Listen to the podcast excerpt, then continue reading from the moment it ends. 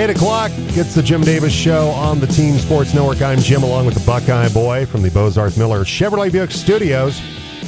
Most trusted name in automobiles. Always appreciate you listening to the program. Checking us out on the mobile app as well. By the way, it's the 8 o'clock hour, and it's brought to you by Preston Lee at Country Financial, who believes in building relationships, supporting the community, and serving others. Have a chat and let him help you protect the things that are important to you. Google him at Preston Lee Country Financial. So if you have insurance questions, contact him, Preston Lee at Country Financial. He brings you the Preston Lee Country Financial Hour here on the Jim Davis Show. And um, what should the NFL do about the the Bengals and Bills game? We discussed it quite a bit to start out the show this morning. Mm-hmm. Are, are we kind of on an, an agreement on this that they're just better off going? We're not going to play it. Yeah. We'll go on winning percentage, and when it comes to seeding the playoffs, Chiefs are going to be the number one seed, and we're we're just done with this in in light of what's happened. Selfishly, this was the only Monday night football game outside of the Browns Bengals where I was on Monday night countdown specifically to watch this game. Right. Manning cast or not, I was watching this game because it was gonna be fantastic. Selfishly, I kind of want to see it. Reality though is we're probably going to have to wait until second or third weekend of the playoffs to see these two teams match up, if at all this year. Right. Now, they might play each other next year. I don't know. Depends on how the rotation sets up. But reality is, I don't see a way because the NFL strives for parity. That's why the bad teams get to pick the best college players first. That's why, you know, they use head to head and, you know, they have the rotations. So if you have somebody in your division, you've played essentially the same teams with the exception of two or three. They want as close to even playing field as possible. For that sake, I don't know how they can get the game in because somebody's going to have short rest. Somebody's going to have two teams are going to have real short rest going into the playoffs. And it's not like this is a natural disaster for the city to where, you know, they didn't just, they didn't even prepare and play a football game. Like, Exactly. this guy's heart stopped and they were right there some of them within you know arm's length of him when that happened Forming a, a wall around mm-hmm. him so medical well even when staff he, could. even right when it happened they were right there yeah. were teammates that were closer than you and i are to each other right now physically from him just falling over Right. And then I don't like, know how you And then like I was referencing, then ultimately oh, they, oh yeah they, they ultimately everybody came together and created the wall for him and they were all there watching all this happen you know i don't know how you can get ready and go all right we're going to pick this up thursday or friday then you guys are going to have to play again early next week and then you're going to have to play the playoffs i don't know how they can do that and continue the fair for everybody yeah, pushing it back a week or whatever. I mean, whatever. It just, I, I don't, I don't see a, a, a way around this where, where that makes sense or it's gonna be fair to anybody else. I They agree said they they've talked to me about maybe tweaking wild card weekend in regard to get this game in. I, I just think, I think both teams are going to understand and and accept if it's just winning percentage and we mm-hmm. don't play the game, we're okay with that.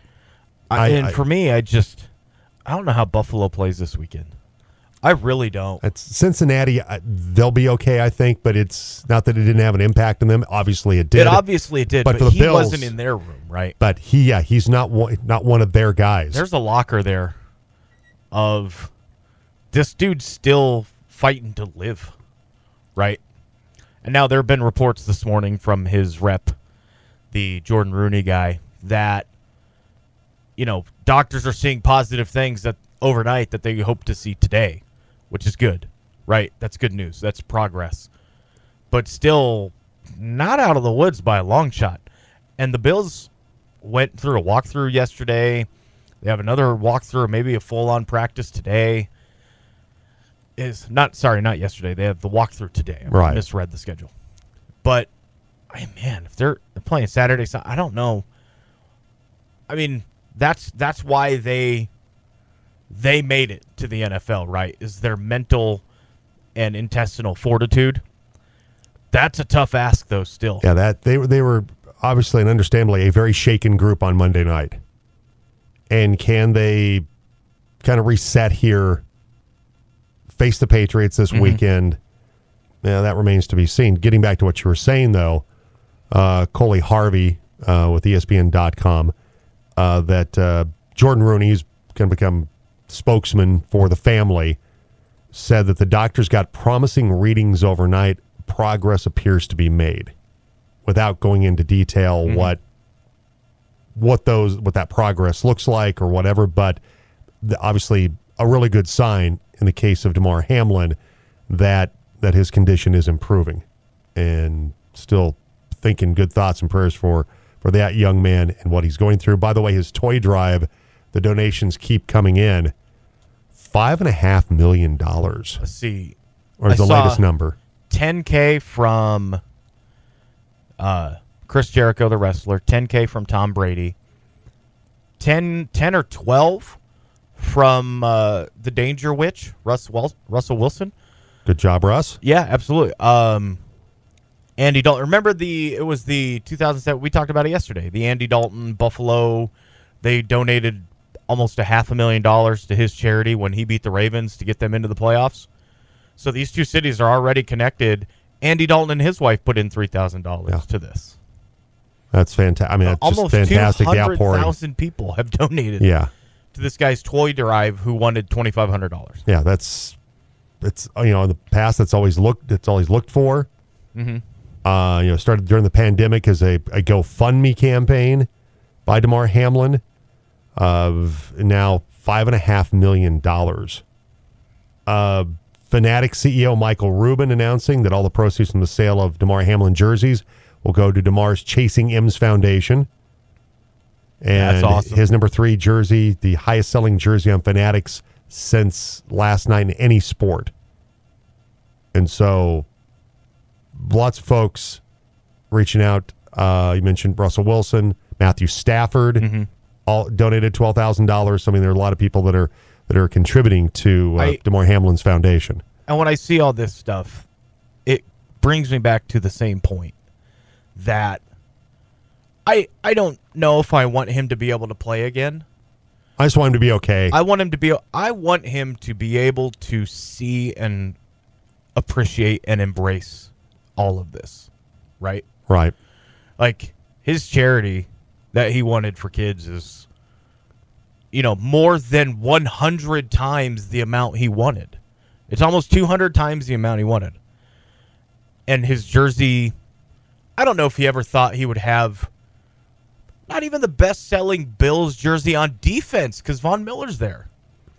But the best-selling jersey over any time span, let it be a day, a week, whatever, in on Fanatics, which is the official partner for almost everybody now. That's that's amazing, and I hope that at some point he'll be able to at least have an appreciation for that. All right. Some other things we want to get to Broncos wise is wine about a Wednesday with Talon Wine. So if you want, if you have something you need to get off your chest today, text it into us on the Chick Fil A Breakfast Team phone line. Kind of hard 970 though, you know, 970-242-1340. Well, why don't you cry about it? with the Hamlin thing. It's yeah, we, we'll find stuff, and that's you know that's what we got to do. But it's talking about him, and it's kind of hard to like, ah, you know, dude, get out of the drive-through. Come on, man. I'm like, Yeah, we're Then I sit people- here like, people blocking the aisle in Man, I grocery store. That's just. But sometimes too, when we go through things like this, we have to have diversions. We have to have other things. Mm-hmm. right? We're not less annoyed. We are just more thankful for what we do have. Exactly. That's a good way to put it. So Broncos leading up to the Chargers game on Sunday. By the way, two twenty five kick for that one noon season finale this Sunday here on the team. Uh, the Broncos have placed uh, Dalton Risner and Marlon Mack on injured reserve. Risner suffering the elbow injury in the third quarter uh, in the Chiefs game on Sunday. Uh, Quinn Bailey played for him the rest of the way. Mack uh, had a hamstring injury on the Broncos opening kickoff on Sunday, and so he didn't come back. Risner is now the 11th starter placed on injured reserve this season for Denver. So it looks like that uh, Bailey will probably get the start at guard for Dalton Risner coming up this weekend. Also, rookie cornerback Damarri Mathis sustained a concussion. And so the Broncos promoted Ja'Quan McMillian to the active roster off the practice squad. And so facing Herbert, Keenan Allen, Mike Williams, what uh, Austin Ekeler can do out of the backfield, it's they need all the the bodies in the secondary they can possibly scrounge up. And so Risner, Marlon Mack going to injured reserve. So the latest on the coaching situation. Now, we had the report from Mike Florio, Pro Football Talk, that the Broncos have reached out to Jim Harbaugh, current coach of the Michigan Wolverines, whose team lost in the uh, play the semifinals of the college football playoffs this last weekend, falling to TCU. And so the buyout for Harbaugh is three million this year. A number that certainly that Greg Penner, Rob Walton, and the the ownership group can afford to pay three million. Yeah, but, they've lost that type of money in the seat cushions of their plane. so they'll be fine. They'll be all right. And we talked about the relationship that that exists between Greg Penner, his wife Carrie, and and Condoleezza Rice, all, all those folks, you know, at at Stanford. Uh, Greg and Carrie Penner got their MBAs at Stanford. Condoleezza Rice had a leadership position at Stanford for, for many, many years. Also, the report that she went and helped recruiting, uh, identifying players for Jim Harbaugh when he was the Stanford coach as well. So there's a really strong relationship there. But then there's the report that David Tepper, owner of the Carolina Panthers, has had a little chat with Jim Harbaugh. That they spoke about the vacant head coaching position after they have fired Matt Rhule. Steve Wilks has been the interim coach. They have played much better under Steve Wilks. And there was some thought that maybe Wilks may get the chance to be the head coach of Carolina after he got fired after just one year coaching the Arizona Cardinals. And according to, to reports, that the, the conversation with Tepper and Harbaugh was not an official interview.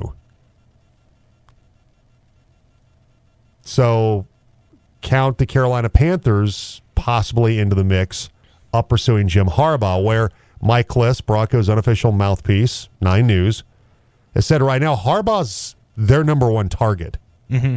for the and Broncos on the Broncos coaching search. If I'm Tepper and the Panthers, or if I'm Penner and the Broncos, that's the same thing. I'm just gonna call up Jim Harbaugh and have a casual conversation. I'm not going to have it be an official interview because you got to go through channels exactly. And there's always the chance that Michigan will be like, nope. I mean, I guess that's more of an NFL to NFL team thing. I don't know really. Since there's a buyout in his contract, Jim Harbaugh cuts a check. There's really not a whole lot Michigan can do about it, you know. But of course, it's like, uh, yeah, we were just talking about the weather differences between Charlotte and Ann Arbor, you know. Yeah, just do it. Just a couple we got guys an talking. international airport here. You only have to go to Detroit when you play the Lions. Yeah, I haven't seen. And and what you know? How did this conversation come about? Were they at right. the airport and just happened to be you know? Can't imagine Tepper certainly doesn't fly Southwest. No, certainly doesn't fly commercial. David uh, Tepper threw to, flew to 17 airports to accidentally run into Jim Harbaugh. Yeah. So I, I I have not seen in what you know what was the the, the conversation when did this encounter occur? Mm-hmm. How did it occur? We just know that through reports, multitude of uh, outlets, that the two have had a chance to talk about the job. And so, according to Mike Klis, though, Harbaugh's their number one guy. He's the guy they want. They feel like with what he did with with Kaepernick, uh, you know, certainly a, a dual threat. Not that Russ at this stage of his career is as dual threat you know, it, as far as it being a, a, yes, he can run the ball, yes, he can pass, but he's not he's not Lamar Jackson when it mm-hmm. comes to running the football, or even yeah. Josh Allen at this stage of his career.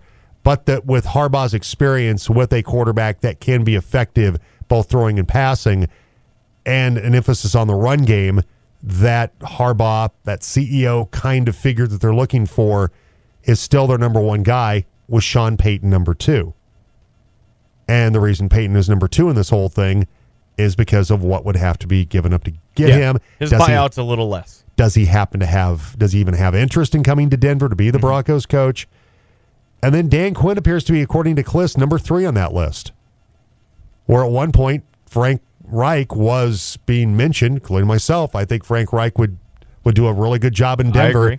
that, that frank reich is probably not in the conversation at this point in time and that other guys like DeMeco Ryans, we've talked about him, Niners defensive coordinator, Wink Martindale, longtime Baltimore DC, now the what uh, Giants DC, Brian Callahan with the Bengals, Ken Dorsey with the Bills.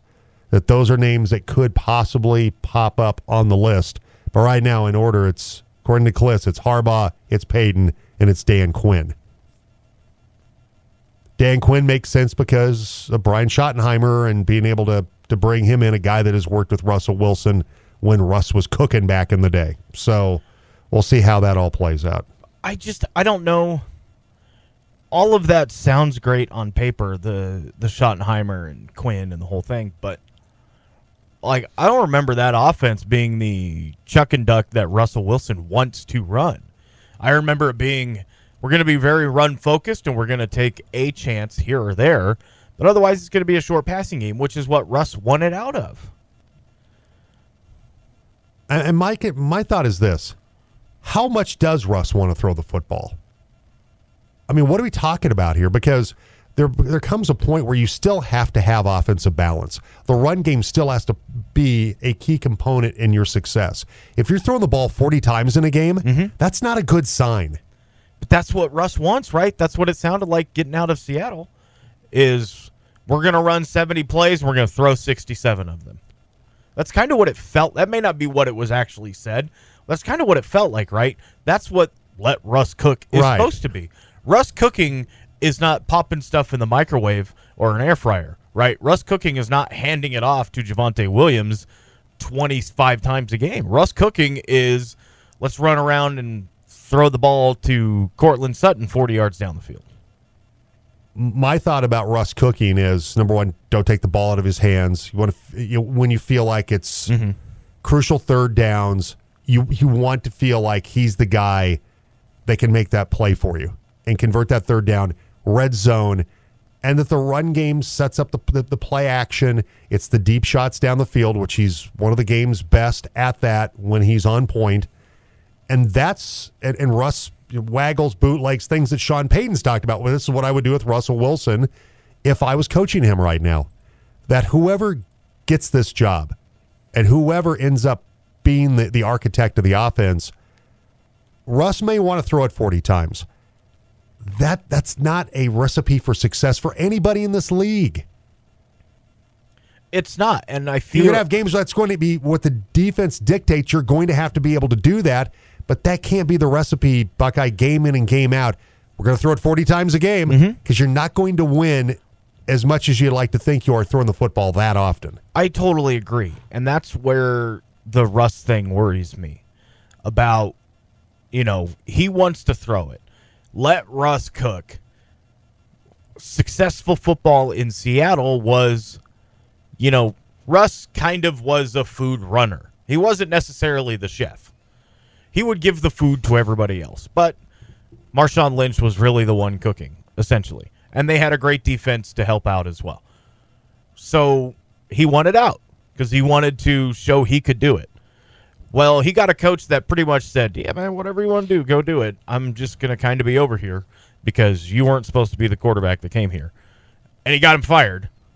And now there's the new coach coming in is going to be we're going to run the ball, we're going to play great defense and Russ is going to take a chance here and there. And then is Russ going to want out again? Is he going to be like, "This is what I left?" Or is he going to realize at this point like, "Yeah, you know what? Maybe We've got to run the football. maybe We- I can't be that guy." yeah. and I need to be more of the facilitator of the offense. I don't know. If I can tell Russ, look, Russ, you're going to get your deep shots down the field. You might throw it 25 times a game, mm-hmm. maybe 30. But we're going to give you opportunities in the vertical game with with Jeudy, with Sutton, of, of making plays off play action, off off boots and waggles, where you got a shot at being throwing two, three, four touchdowns in a game. Mm-hmm. We're going to give you those opportunities. You've got to hit on them. You've got to make the most of them.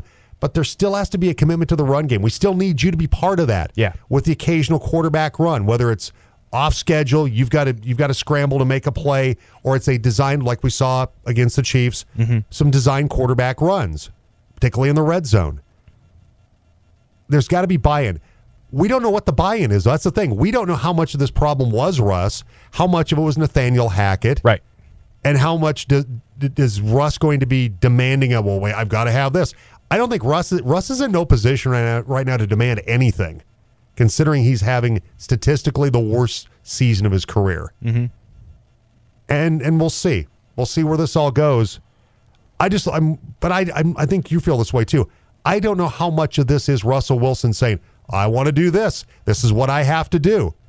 Right. I don't know how much of it, but I know his poor play got a very promising young head coach fired Yep. 15 games into his career. Yep. But that's the problem with having a first year head coach that didn't have, and as much as we we like the youthful guys coming in, Stukes and Evero, and Evero's been really good. There needed to be more veteran guys, veteran assistant coaches around him. Yeah. There did there just wasn't enough. And I, I get the feeling that people say, hey, Packers offensive coordinator, let's hire him. Uh, by the way, did you call the plays? No. Crap. Look at the difference Jerry Rosburg has made in just one game. Penalties were down. You go to Kansas City where you're a 12 and a half point dog. You lose by three. They cleaned some things up. Not everything was perfect. They were way more professional. They they were a more competent football team in Kansas City. I think Jerry Rosburg and the changes he made in his leadership played a role in that. All right. So 822, Jim along with the Buckeye Boy. One final thing. Congratulations to KJ Hamler. He wins the Broncos Ed Block Courage Award that goes to players that have demonstrated courage and ability to inspire and exemplary sportsmanship. So congratulations to him on that award. All right, 822. Time right now to play the locker rooms prep pop quiz. Pop quiz, hot shot. All right, you can win a gift card to the locker room in Fruita. And they're located, by the way, at 404 Jurassic Avenue. Your favorite team's gear out there. They also uh, provide screen printing for if you have an event coming up for your business. Give them a call today, 970 639 8900. That's 970 639 8900. The question today, we just wrapped up high school football season, but uh, the gold helmet, the Denver Post uh, passes that out to the state's top high school football player. Also has to be a tremendous uh, uh, student athlete. Have to they have to be great in the classroom. Grand Junction High Schools had several gold helmet winners. Who was the first gold helmet winner for Grand Junction High School? First correct answer today on the Chick fil A breakfast team phone line 970 242 1340. Who was Grand Junction High School's first gold helmet winner? Give us the name. First correct answer wins. If you won the last two weeks, please send it out 970 242 1340. Once again, our locker room prep pop quiz. Who is Grand Junction High School's first ever gold helmet winner? Presented by the Denver Post. Send that to us today 970 242 1340. It's our locker room prep pop quiz. Pop quiz, hot shot. All right, we'll take a break and we'll come back. Mile High Sports Radio's Cody Roark joins us next on the Jim Davis Show. Yeah, I think they're like the best on the radio. at least at the pro level, the best of the best. The Jim Davis Show on Colorado's sports leader, The Team. Talking Broncos with Mile High Sports Cody Roark on The Jim Davis Show. With us right now from Mile High Sports, Mile High Sports Radio. Catch him afternoons on Mile High Sports Radio. Cody Roark. Cody, how you doing, man? Happy New Year. Happy New Year, Jim. I hope you guys have a good one, and uh, hopefully this year is the best one yet. Hopefully so, and hopefully for Broncos fans, which we thought 2022 was going to rock our world, right? Well, it uh, it certainly did not. Uh, Jim Harbaugh, according to Mike Florio, Pro Football Talk, uh, the Broncos have reached out to Jim Harbaugh, but there's also the story out that Jim Harbaugh has talked with Carolina Panthers owner David Tepper. I know uh, Mike Klis uh, with Nine News has mentioned that uh, the- the story is that, that Harbaugh is the number one target for the Broncos ownership group to be the next head coach. What are you hearing on this? Yeah, I mean it's more of the same. He's kind of their top option. Uh, you know, other names have been thrown out there: Sean Payton, uh, Dan Quinn being one of them. Those are really the top three targets that Denver is eyeing preliminary. But they're going to open it up to more candidates. Obviously, I imagine the Detroit Lions offensive coordinator Ben Johnson. He's going to get a he's going to get an interview. Shane Steichen's going to get an interview. More likely, they're going to put a request in now. Whether or not he ex- decides to accept that is up to him entirely. But uh, you know, it's a great opportunity. You know, for anybody who has aspirations of being a head coach. You know, it's I feel like every year some open up, but then we feel like this year there could be a multitude of job openings. Um, so it's it's going to be a very interesting one, but I imagine that Denver is going to make the appeal to, to push for Jim Harbaugh, and obviously Jim Harbaugh's got a good connection with Condoleezza Rice, who will be heavily involved in the coaching search. Uh, so I think at this point it's just kind of wait and see. I know everyone's like, "Ah, oh, he's not going to leave Michigan," but I mean, money talks, and the Walton Penner family ownership group is willing to throw whatever it takes at a guy like Jim Harbaugh. Well, and the Athletics had the report, uh, I believe Bruce Feldman, that that if Harbaugh gets offered a job in the NFL, he's going to go. That that's he's already made that decision. Yeah, and even last year he interviewed with the Minnesota Vikings. He, everyone thought he was going to be the head coach of the Minnesota Vikings, um, and then obviously that ended up becoming Kevin O'Connell. So yeah, I mean, I believe at this point in time, look, Harbaugh they they made it to the college football playoffs. I know he was asked about that, but of course he's never going to go out there and answer. You know, oh yeah, you know, I'm still going to consider an NFL option if I get interviewed he said my focus is on Michigan. Um, you know, and obviously they lost, which is unfortunate. And his goal was to always bring a national championship back to Ann Arbor, but unfortunately that has not happened. Uh, so I think that he could be ready to make the jump back, and obviously he's got a connection with Jerry Rosburg through John, and you never know. Like there's a lot of things that are kind of lining up right now um, that if they can all click together, it could be a very exciting thing to watch. Mile High Sports Radio's Cody Roark with us today on the Team Sports Network. You mentioned Jerry Rosburg, uh, interim coach, getting his first chance to be a head coach in the NFL with the firing of Nathaniel Hackett. I thought the Broncos they, they just seem more disciplined. The third time they were. I think the special teams changed to Mike Mallory, and of course Rosburg with his influence on that. Special teams came up with a big play. Singleton with the, the, the forced fumble uh, that set up a score. Uh, Wazarike with a field goal block. The offense with, with Kubiak and Justin Outen, uh, you know, and Outen calling plays for the first time. It seemed to to speak to more to what Russell Wilson can do in terms of uh, the formations and, and, and, the play calling. It just seemed like a better operation overall in all three phases, even in a loss with Jerry Rosburg at the helm.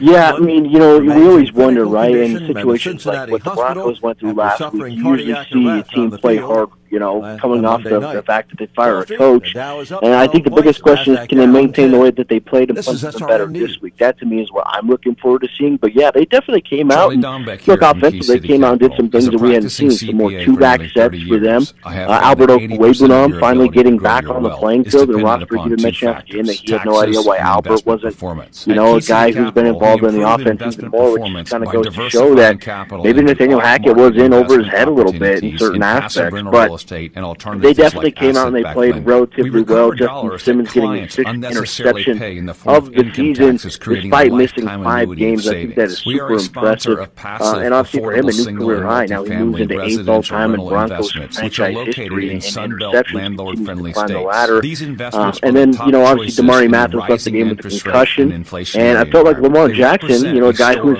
just brought up to the from the practice squad to the active roster. I thought he actually did pretty well. He very surprising in watching him. So that was kind of a fun thing to see. Uh, unfortunately, Denver fell short. I mean, we could make several claims about officiating. The offensive PI on Courtland Sutton, I felt was a terrible call. Um, and I felt like there should have been, you know, offsides on Chris Jones. And not to mention after that, him suplexing Russell Wilson backwards is an issue in and of itself. Uh, I think that if the offensive PI never gets called, I think Denver might win this game. Uh, you know, they go down there. They, they, I mean, they had no issue moving the ball Jim offensively, which was a very promising thing because that's been something that they've struggled with all year. In the NHL, Ottawa Why has Okwuegbunam um, been a what healthy scratch nine games this season? Do you can you give us some insight on that because? It was you know, he's he's a guy that we have obviously played with Drew Lockett in Missouri, a favorite target there. Big, strong, athletic guy, fast. It seemed like he was Winnipeg the future, and then he wasn't the future. And Greg Dulcich, Big Perm, is now the future. But we Tampa saw what what Okwe can do. Seattle defeated what's, 5 to what's 2. been going on the there? What can you uh, can you shed some light on that for us? And Los Angeles yeah, you know, here's the thing. You know, with with Albert O, the first sports. week against Seattle, he had a few catches, and there were times where he had a couple catches on fourth down. He fought to get the extra yards to extend the drive, pick up the first down. And then after that, he only had one target against the Texans. You know, it, was a drop. And then from that point forward, Albert suddenly dissipated out of the offensive game plan. And there really was no clear explanation, to my understanding, to Albert O about why he was not playing. But you know, obviously, like for him, he's been going out of practice every single day, busting his tail, but being a healthy scratch without really out any communication as to why. I mean, yeah, Greg Dulcich was in the mix, but Greg Dulcich made his debut week six against the Los Angeles Chargers. So there was something that was going on, like Nathaniel Hackett. To my understanding, I just don't think envisioned him as a big part of the game plan or felt like he could rely on Albert O. And that obviously impacted Albert O's confidence. In the first half of this past week, you could see Albert O struggled with a little bit of confidence, had a couple of drops, but then after that touchdown, he started getting that confidence back. And then he had a couple of other big catches that moved the chains for the Broncos. He's a player that has all the talent in the world. And I just think that the coaching staff previously in place under Hackett's direction did not value what Albert O could bring to the table. Rosburg, on the other hand, an entirely different thing. Well, Sports Radio's Cody Roark with us on the Team Sports Network. Broncos host the Chargers to wrap up the season coming up on Sunday. What do you have to see from this team on Sunday? Well, you know, the challenge is look, you're you're going to close out the, uh, a disappointing season at home against a team that is, you know, confirmed locked in into the playoffs. And Justin Herbert, Austin Ekeler, Keenan Allen is healthy. You have Mike Williams, who's unbelievable in and of itself. You, how crazy? I mean, how nice would it be to be able to go up against a playoff team in a big time game? Not necessarily for Denver. Denver has nothing to gain from it. I mean, the Chargers are already in the playoffs, but just from an optics standpoint, imagine beating the Chargers and maybe giving a little bit of a, a way to reveal, okay, hey, this is where you can beat this team because the Chargers defense the last six, seven weeks has been the best defense in football. They've really tightened up a lot of things, and they're they got Joey Bosa back. They have Khalil Mack opposite of him. Obviously, Drue Tranquill, who's obviously a stud there.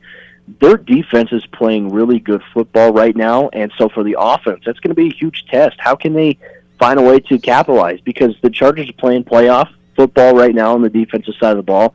Offensively, Herbert, Ekeler, Mike Williams, even Keenan Allen, these guys are really locked in, and despite the fact where Austin Ekeler, I think it was like the first first three weeks of the season, had no touchdown. Now he's leading the NFL in touchdowns. Is absolutely wild. So you know, come out, leave it all out there on the field. Try to go off into the off season with a big time win, and you know, beat a Chargers team that is going to the playoffs. That's going to create a lot of questions for them as to can they maintain and can they win in the playoffs. I think that'll be a huge thing for Denver this week. And we'll have the game this Sunday. Broncos hosting the Chargers. Kickoff at 225 on the Team Sports Network. Cody Roark, Mile High Sports with us on the Team Sports Network today. And uh, Cody, want to wrap it up. Uh, hated to save this for last, but thought we would finish uh, with some thoughts about Damar Hamlin. Bill's safety. Sounds like there's been some progress overnight in terms of his condition. Just your, your takeaway on, on, on what happened on Monday night. Obviously, uh, players on both teams were shocked. Coaches were shocked. The nation was shocked watching that game. Yeah, and it's you know it's one of those scary things. You you always think to yourself like you know I hope I never see anything like this happen, right? Where a player could potentially die on the field. And I know a lot of people were worried, and there was a real situation there. I mean, for CPR to be administered for nine minutes, you know his life was in danger, and nobody quite knew what was going on at that point until really they kind of talked about the whole CPR thing. Um, but you know, I think for me, what kind of stood out even more is you know, Jim. While we're all passionate about football, we love this game um, you know, there's some people, some national media people that really kind of reveal their true colors about how they really view athletes. You know, they view them as like, oh, well, I have a parlay, or you know, oh, you know, there's there's playoff, there's positioning at stake here. Continue the game. Like the game doesn't matter at that point. You know, when when someone's life is in balance, is in question, this, the game of football becomes very, very minuscule and doesn't matter. But we have a huge problem in this world where you know, off, you know, fans often at times, media, eh, we see it all the time in media, pro athletes are dehumanized. They're just a you know a player. They're just there for entertainment, and I think that really revealed its ugly head a little bit. But you know what? On the flip side of that, Jim, the humanity and the good of people also came out because of his toy drive. I mean, before the kickoff was at like fifteen hundred dollars, and now it is. I think it's. I think it's at five million now, which you know a lot of people have donated. Fans from every NFL fan base, people all over the world, and obviously various NFL players and organizations have donated to it as well. That kind of reminds you about the good stuff, but you know, it's we have to really, I think, in a situation like this, I, I hope everybody can look at themselves and say, if them stopping the game and them not continuing the game makes you mad, we all need to reevaluate our options and our, our thoughts as human beings. Because at the end of the day, while we love football, these athletes they put their bodies on the line for our entertainment, and they deserve the utmost respect, and they deserve to be treated like human beings. And that's something I'm grateful for. For you know, for the guys that get to cover in the locker room, is I, I truly value a lot that they do on the field and off the field. They're great people, and uh, yeah, you know, just like in any split moment, it could happen to you, and you know, it's it's a sad thing. And uh, obviously, I hope he continues to get better. Amen. Couldn't have said it better myself, Cody. I appreciate it. Check him out. Uh, of course, writes great pieces for Mile High Sports website. Also, uh, catch him afternoons, Mile High Sports Radio. Cody, Roark with us. Cody, always a pleasure, man. Take care. I appreciate you guys. Happy New Year. Go Tigers. All right. Same to you, sir. Cody Roark joins us every Wednesday on the Jim Davis Show. All right. Text or call us 970-242-1340. Avalanche voice Conor McGahey coming up in a moment. Uh, we're looking at the GoFundMe for Damar Hamlin that uh, Matthew Stafford is in with $12,000. Ciara and Russell Wilson uh, $10,000 and then their charity put in 3,333 obviously. Um, the Washington Commanders even $5,000. Good for them. Good for them. Probably not Daniel Snyder approved. Probably not. And maybe Ron Rivera, or else it'd be like, here's eleven dollars and five cents. Yeah. All right, eight thirty nine. Let's get into. We're into four down territory on the Jim Davis Show on the team. Oh, wrong one. My oh. bad. There we go. There's an echo. All right, first down more on Damar Hamlin. His uncle, uh, Dorrian Glenn, spoke with reporters and told uh, a Bills reporter and other reporters that uh, Damar Hamlin has some lung damage and that uh, Hamlin only needed 50% oxygen on Tuesday, opposed to 100% on Monday. So that's good. That's that's a that's a big, lot better. Big progress. His uncle also said that doctors have Hamlin on his stomach to take pressure off of his lungs right now, and so that um, there are good signs for Damar Hamlin in terms of his recovery. All right. In the days leading up to Christmas, several golfers began posting photos on social media their invitation to compete in the upcoming Masters tournament. Except for one guy, but after three failed Scott Stallings. Because Scott Stallings didn't get his invite. 37 year old kept checking his mailbox. Capitol Hill. Not there, also, not there, not there. Apparently, his invitation got mailed to the address for a sports management company that has an office in Georgia. And next door to the sports management company's office is a condo where another man named Scott Stallings lives. So the FedEx package, it's actually a bigger deal than just like something in the a letter or something like that. It went well. to the wrong Stallings. and apparently that Scott Stallings, living in the condo in Georgia, reached out on Instagram, and Scott Stallings, the golfer, now has his master's invitation. Number of job openings slipped ended up in, November, the right hands. Mm-hmm. All right, third and fourth. Remain determined to add workers. uh, to the, the uh, Denver sports media wars are heating up on Twitter. DNVR has their own conglomerate, I guess you could say. They have a website, they have a radio station, they have the whole thing, and they have a logo in the shape of Colorado with a couple mountain ranges and a white dot representing the sun. It's this a black and white logo. It's pretty basic. It's pretty basic, but it's all right. It's theirs. Open Doors easily USA recognizable. And when they, they have all their subsidiary accounts tweeting about Avalanche and Avs colors, Broncos is orange and blue, Rockies is purple, Buffs is gold black. So they kind of can use it all over the place. Very flexible. Well, the fan over in Denver has rebranded to Denver Sports founded Something by the late brother Andrew. you can kind of see the problem here because DNVR's Twitter feed is DNVR Sports. Okay, no big deal. But the logo is black and white with the Denver skyline, but a hexagon, not a square. And there, people from altitude are getting roped into it. Benjamin Albright from KOA is getting roped into. Said, hey, we're not going to rip off anybody's logo no, here, KOA. It's great. So you have Denver Sports, DNVR, KOA, and Altitude, the four, uh, the Mount Rushmore of Sports Radio in, in the Front Range, if you will all kind of sniping at each other the last 36 hours, and it's fantastic. Just sit back here and watch. I'm loving it. Uh, fourth down, we talked uh, a lot last week. Former KOA uh, host Broncos former cheerleader Romi Bean still trying to get her luggage back from a Christmas Day mishap where she missed her flight back from Denver. She had her luggage lost going to Los Angeles for that game. Then she tried. They had to drive back home, trying to get her luggage back. It's at it, as of last week. It was at DIA. She was not allowed to claim it because it didn't go on its flight to LA. So I had to go to LA, oh, then be reported as lost, then send it back to DIA. So she may never get it back. And after all of this, they, her and her uh, producer decided to drive to Kansas City because they were done screwing around with their. don't, don't blame them. Don't blame them. All right, uh, Avs radio voice Conor McGahey coming up. And this is the Preston Lee at Country Financial Hour, who believes in building relationships, supporting the community, and serving others. Have a chat and let him help you protect the things that are important to you. Google him at Preston Lee Country Financial. Up next, Conor McGahey, right here on the Jim Davis Show. Craptastic. That's just crap. The team presents the Jim Davis Show on Colorado Sports Leader, The Team. Talking Avalanche hockey with the voice of the Avs, Conor McGahey, on the team.